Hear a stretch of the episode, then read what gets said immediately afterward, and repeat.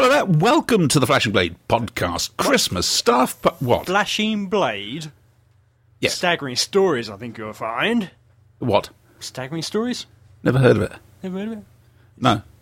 Podcast? Where, where would one find that? Oh, uh, www.staggeringstories.net. Not www.flashingblade.org.uk. No, you don't want to go there. You sure? Yeah. It's very pretty. You get bad eye infections there. You. I need to get an eye patch. Uh, hello, Evil I'm patch. Tony. Hello, this is me. I'm from the Flashing Blade podcast, and with me is our chief scientist, torn away from his clam obsession. It's Adam Purcell. Hello. Yes, and he's just come here just to make sure I do things properly. Because as it's a Christmas staff party, can you guess what we've got for them? Can you? Drink. Nope. Try again. Chocolate. No. Socks. Okay, you're missing out on a fundamental thing here. It's the Staggering Stories Christmas staff party. What do you think they're likely to get? Disappointment. Well, yes, there is that. And no goats. Okay, no, no goats. All right. Um, uh, it's a Mr. Dalek story. Hey. Who'd have thought it? I don't know. Uh, I'm stunned, quite Incredible. frankly. Stunned, I am. Unprecedented, I would have said. Um, so, uh, it's written by Ben Elliott. Hey, good old. from that was the week huh? that was or something. Um, Yeah. he seems to have forgotten how to write stories. Oh, really? What's he write nowadays? I think he's writing scripts, Oh. which makes narrating them very easy indeed. Thanks, Ben. oh, hang on, he doesn't like being called Ben. Benjamin. Starting to sound like Dax now. Yeah. Sisko, naughty boy. Space ducks. They're called Dax. Hey, I've come up with a definition. Dax. Space okay. ducks. It could have been worse, I suppose. It, it could have been. It could have been a space goat. You see, it's a goat in space. Space. Do you see? Yeah, yeah, yeah. I've heard of such a thing. They gnaw Have away you? at, uh, yeah. Any cables. Underwear. Underwear. Don't leave underwear in space. They, they eat it. Space underwear. Oh, now there's a film. Attack of the Pit. space underwear. The idea's mine. All right, I'm claiming that idea.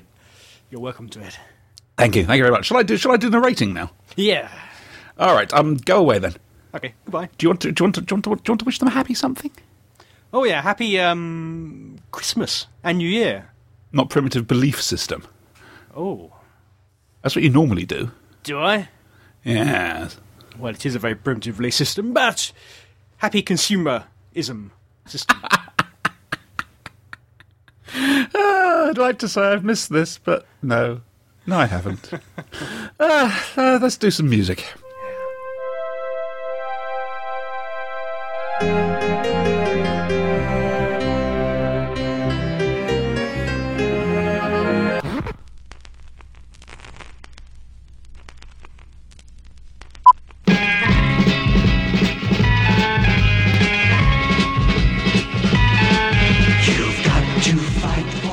Dalek and the Amiable Assassin by Benjamin F. Elliott.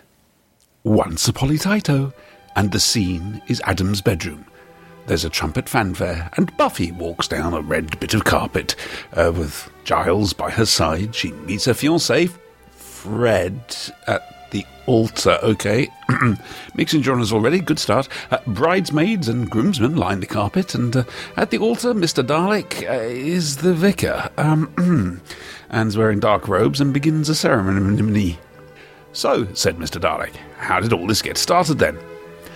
Well, said Fred, I was in a pub in Crawley, and I was dancing with friends at the nightclub next to the pub and didn't notice them leaving. Suddenly it was 2 a.m., said Buffy. The rain was intense, said Fred. I looked for a cab and met Buffy there, heading for the same cab as I. Buffy turned round. There were no other cabs around, so we came home together. Fred said, We've been together ever since. Mr. Dalek looked at them. 2 a.m. in the rain, taking a taxi home. He wipes a tear from his eye stalk, or would do, if he could cry, or indeed reach his eye stalk. It's a good trick. It would probably involve a flame and some somebody sort of pushing the plastic arm all the way up and bending it again. I, I'm drifting. I could never have a life like that, said Mr. Dalek, because I'm a Dalek. I would exterminate the driver of the cab. He absently fired one random death ray. There was a scream from the assembled masses. Ah! screamed Pinky, and collapsed. Please return my tuxedo. It's a rental. And then he died. Oh, well, that's him out of the story already. Dear me, they're dropping like flies. Uh, Mr. Dalek turned round and said, Oh dear, thanks to that accident, we now have more bridesmaids than groomsmen. I will just exterminate a bridesmaid to match the numbers. It's your turn, Daphne. Or it would be your turn if everybody wasn't running and hiding during those last few sentences. I guess it's time to play Exterminate the Wedding Party. Wait a minute. There's an incoming conversation. It's probably Adam wanting to play with us during his party. I will put it on speaker grill. There's a Scottish voice through the grill, booming out around the assembled masses. I'm here to ensure that Mr. Dalek is at. No, no, no, hang on a second. Hello? No, no, hang on. I'm trying to do that David Tennant here. It's, it's not working. Uh, bear with me. um, Och Jings and Crivvens. No, that's Dr. Arnold McFadden. Um, uh, I'm sorry. I'm so sorry. No. I don't want to get. No. Um, oh, look, I'll just read it straight. Uh, I am here to ensure that Mr. Dalek is utterly destroyed. Come on, that's a brilliant impersonation. Mr. Dalek turned round. Alert, alert, hostile intent detected. Voice identified. Danger, investigation and extermination required. Mr. Dalek shaked off his pastoral garments and scooted for the turbolift doors Adam had installed on the bedroom. They opened Mr. Dalek and closed behind him, which is good, as a Star Trek classic series pre credit sting rolls. Or something. Several minutes earlier, Adam and his guests were settling down to enjoy dinner. Adam wanted to play with the toys and do role playing games, but he knew a certain amount of decorum was required to keep his friends coming back. Andy had just arrived, Keith and Karen, Jean and Joe, somehow. Don't know why, but she was there. Uh, two mystery people who will have no dialogue and whose faces will stay just out of focus to allow other writers to play with timelines later if desired. Okay. And the empty chair. No sign of Tony. Again, no, no, probably not. Uh, Adam went to slice the bread. In the centre of the table, a luscious red wine sat forlorn. Just about everybody at the dinner table had sworn off alcohol for various reasons. This wine kept coming from the wine cellar, sitting on the table, untouched, getting just a tad warm, and then being put away again. Um, until the following year, and the year after, and the oh dear. Uh, the wine wanted to be drunk. Its purpose in life was to satisfy taste buds and give sensory pleasure. Once again, it looked like it would remain unopened and unloved. There was a knock at the door. Adam opened the door, and a handsome Scotsman in his handsome, handsome, uh, in his thirties entered the house. Hello, he began. No, no, sorry. Hello, he began. Karen, Joe, and Jean felt a wave of sexual pleasure at just. She's going to kill me if I read that out. Dear Bod, Benjamin. I'm a bit lost. I'm looking for the home of Andy Blank. My name is David Blank. Everybody gasped. The David Blank. Yes, quite. The guy who made his living blank. Uh huh. Was beloved by most of the country and had a very hot lover. I'm not so certain about that. She threw away her mobile phone to not talk to me. I'm drifting. Uh, Full fledged starstruckness, struckiness, struck, struck, whatever it is, was in danger of occurring. Adam turned round and said, "Uh, Hello, I am Adam. This is my house. How can I help you? David Blank said, Ah, delicate matter there. Is that a bowl of mince on the table? I love a good mint after a long drive. Nice and refreshing with almost no work. Eats a green mint. Takes a few seconds to savour it. Um, anyway, delicate matter. Over 30 years ago, I was threatened by an inch and a half tall terrorist. He swore to exterminate me when I grew up and proceeded to slaughter many people inside a convention hall. Minutes later, I dedicated my life to having a career that would allow me to track this monster, and now I have.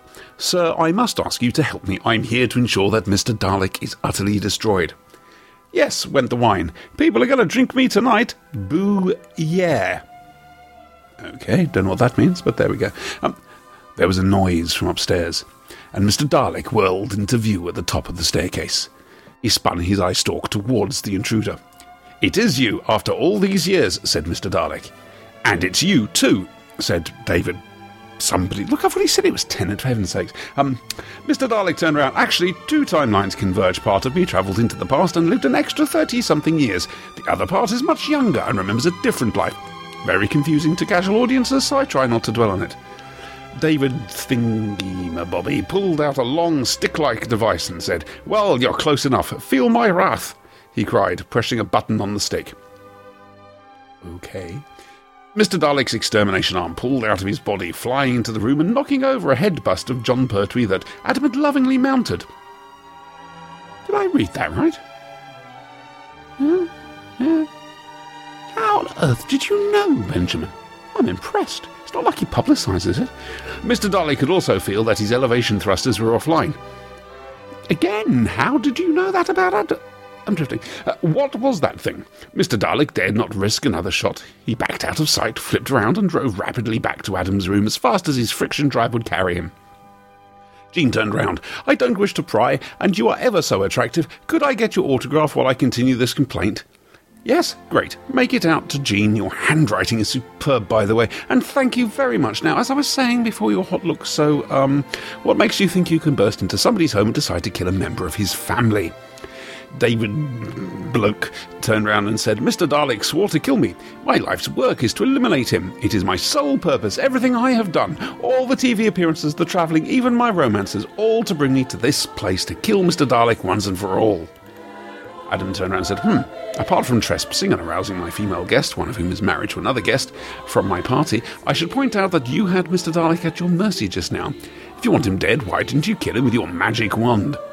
That magic wand, said David Chap Bloke, is a sonic stabilizer. It disables weaponry and does the work of a screwdriver in half the time, but it doesn't kill. I'm a celebrity. I can't kill anybody because celebrities don't belong in prison. You've been reading the news recently, Benjamin? Um, you must understand that, my good man. He patted Adam on the back.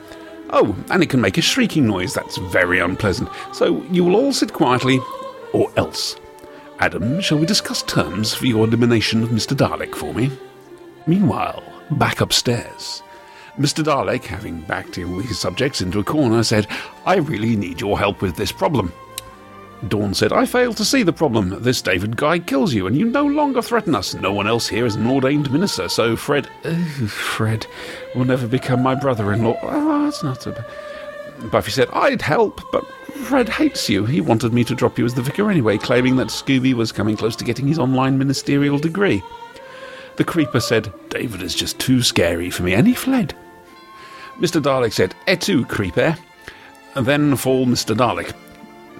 Very poetic. Mr. Dalek lowered his eye stalk to half mast. I will be in the hallway awaiting certain death if anybody is looking for me. And he headed for the door. Half man, half fish swam through the air to Mr. Dalek. Hello, I'm Sparrowcus. I'm new here. I thought I could help you survive and you would reward me. It is what the goddess Amdo would want. Mr. Dalek said, Are you from the Underwater Menace? I loved seeing that story at DCI Grunt's house in 1973, then exterminating the negative of the film. I destroyed over a hundred films back then. Good times. Sparrowcus said, Yes, I was. Nice to meet a fan. They left the room, but not enough for the turbolift doors to close. Mr. Dalek made a mental note that Sparrowcus was a good egg. His extermination could wait, and would be as painless as possible. As for the traitors who had known and feared him for years, internal powers back to 5% Mr. Dalek could activate. Secondary extermination stalks.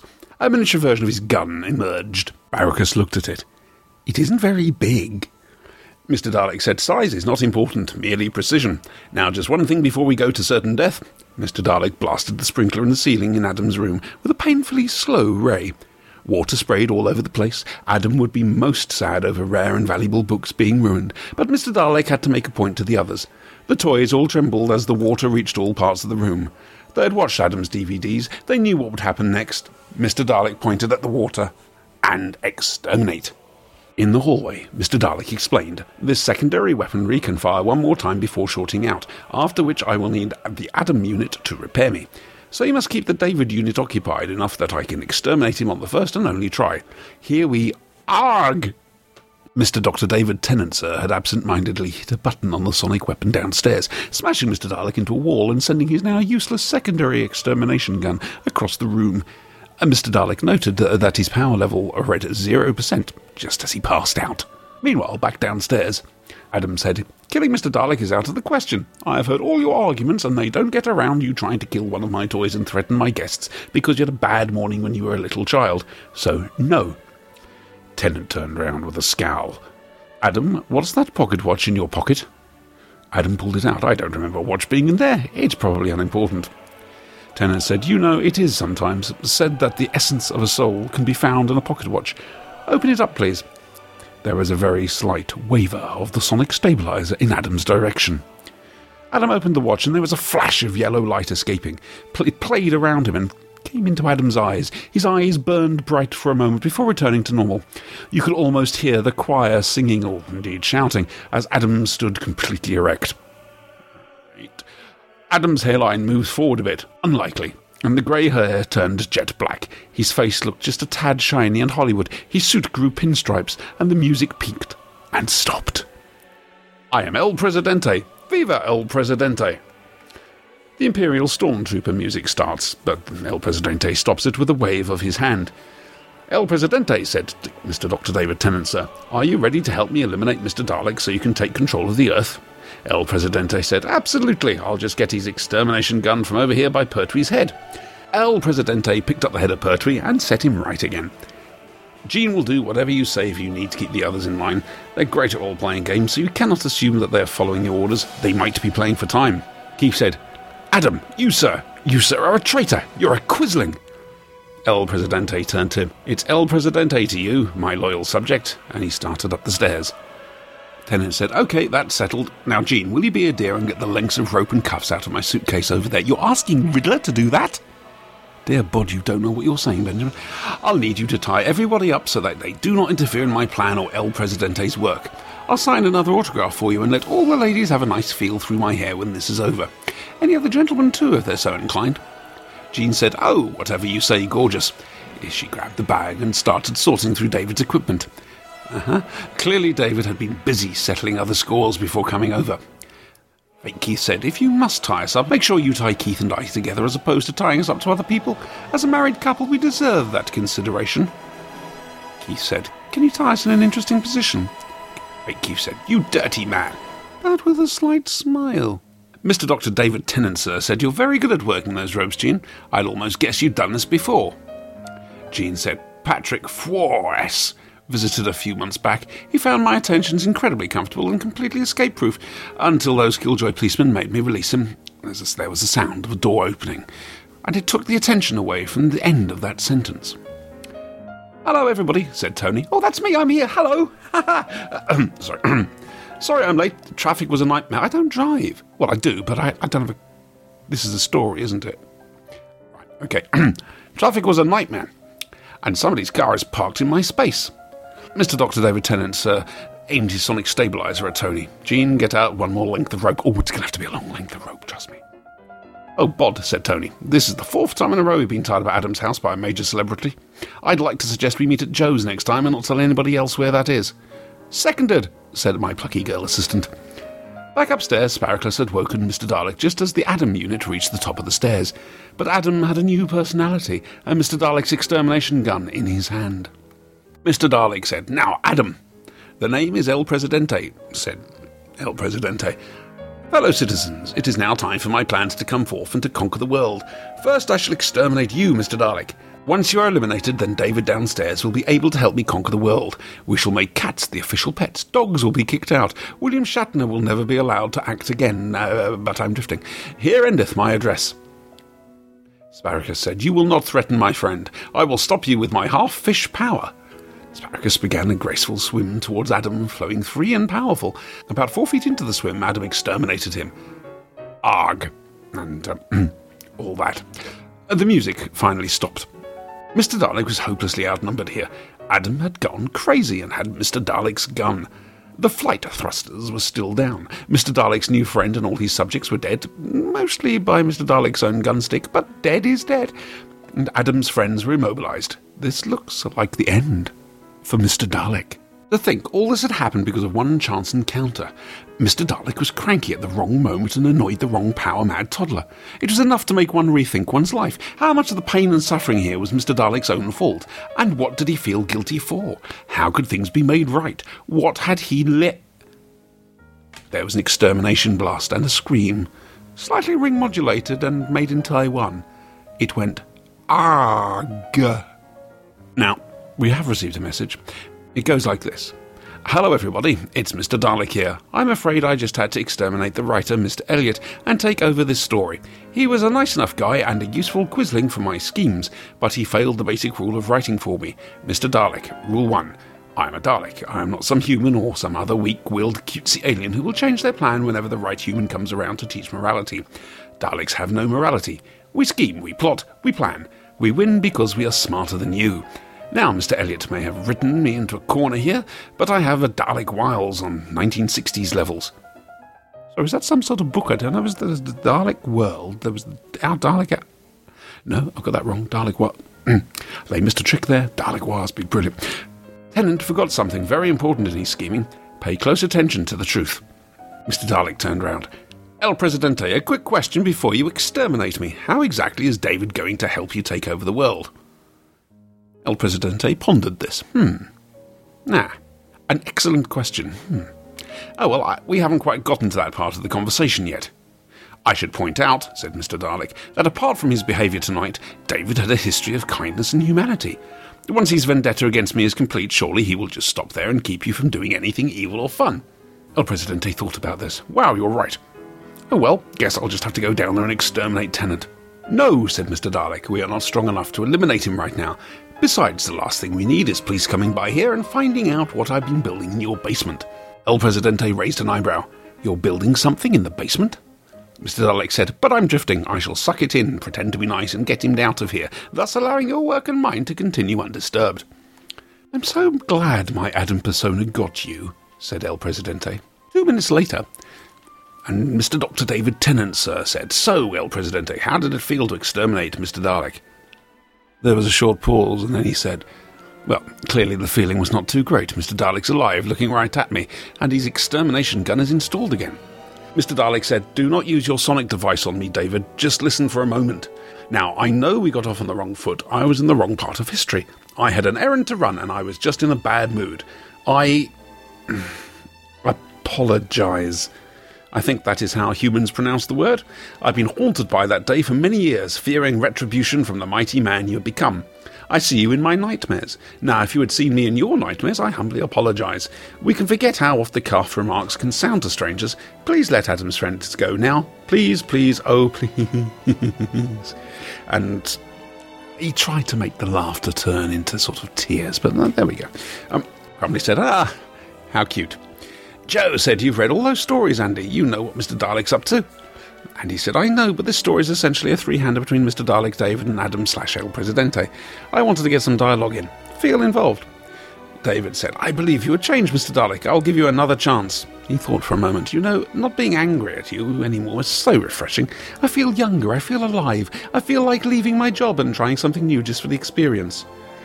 Mr. Dalek struggled with the next few words. That is wonderful, David. Send us a postcard. Now you should give Jean and El Presidente some scissors and any keys that they'll need to release their friends and depart into the night. Mr. Dr. David Tennant, sir, did as requested, and everybody was free in time to either wish him well or give out a death threat. Mr. Dalek made Tennant give him another six pocket watches like the one he'd planted on Adam earlier. He could use them to give new personalities to his subjects in Adam's room when they came alive again. Brand new people to exterminate. Bliss. Mr. Dr. David Tennant, sir, left the house and got into his car, which was promptly pulled through space into a flying saucer. Still, that's somebody else's story. Mr. Dalek was just glad to be rid of the pest. El Presidente turned round and said, Well, I have a new personality, and I think I'll keep it. I'm afraid the time spent dealing with an uninvited guest and being held as prisoners has made the food go cold. Order some pizzas, Tony, if you please. I shall bring down the other toys and we can play with them until the food arrives. Mr. Dalek tried to warn Adam, El Presidente, about the watery conditions in his room and the mild deadness of his worldly possessions, toy or otherwise, but he didn't listen. The doors to his room opened, and he's not stopped screaming yet. Mr. Dalek thought that the screaming would help him heal. Now, as Mr. Elliott has been exterminated, I, Mr. Dalek doubts he'll write any more stories. Um, he can always try to win him over, but death tends to harden one's attitudes. Maybe somebody else could take up the challenge. Just remember, Mr. Dalek will exterminate you and take over if your story is poor. It makes him look weak, or if you include Wurzel Gummidge, mentions while you're being served. Um, they write out, don't even try it. Um, the wine was never drunk. It lived till the year 2164, alone and unloved, where a Dalek blockbuster bomb destroyed the entire area known as Cottesmore Green, or as we like to call it, Broadfield. And that was the end of Mr. Dalek and the Amiable Assassin. Well, um, thank you very much. Uh, I'm going to go away now and recover. Um, yes, uh, don't worry, Mr. Dalek will return in the Staggering Stories Christmas Staff Party 2011.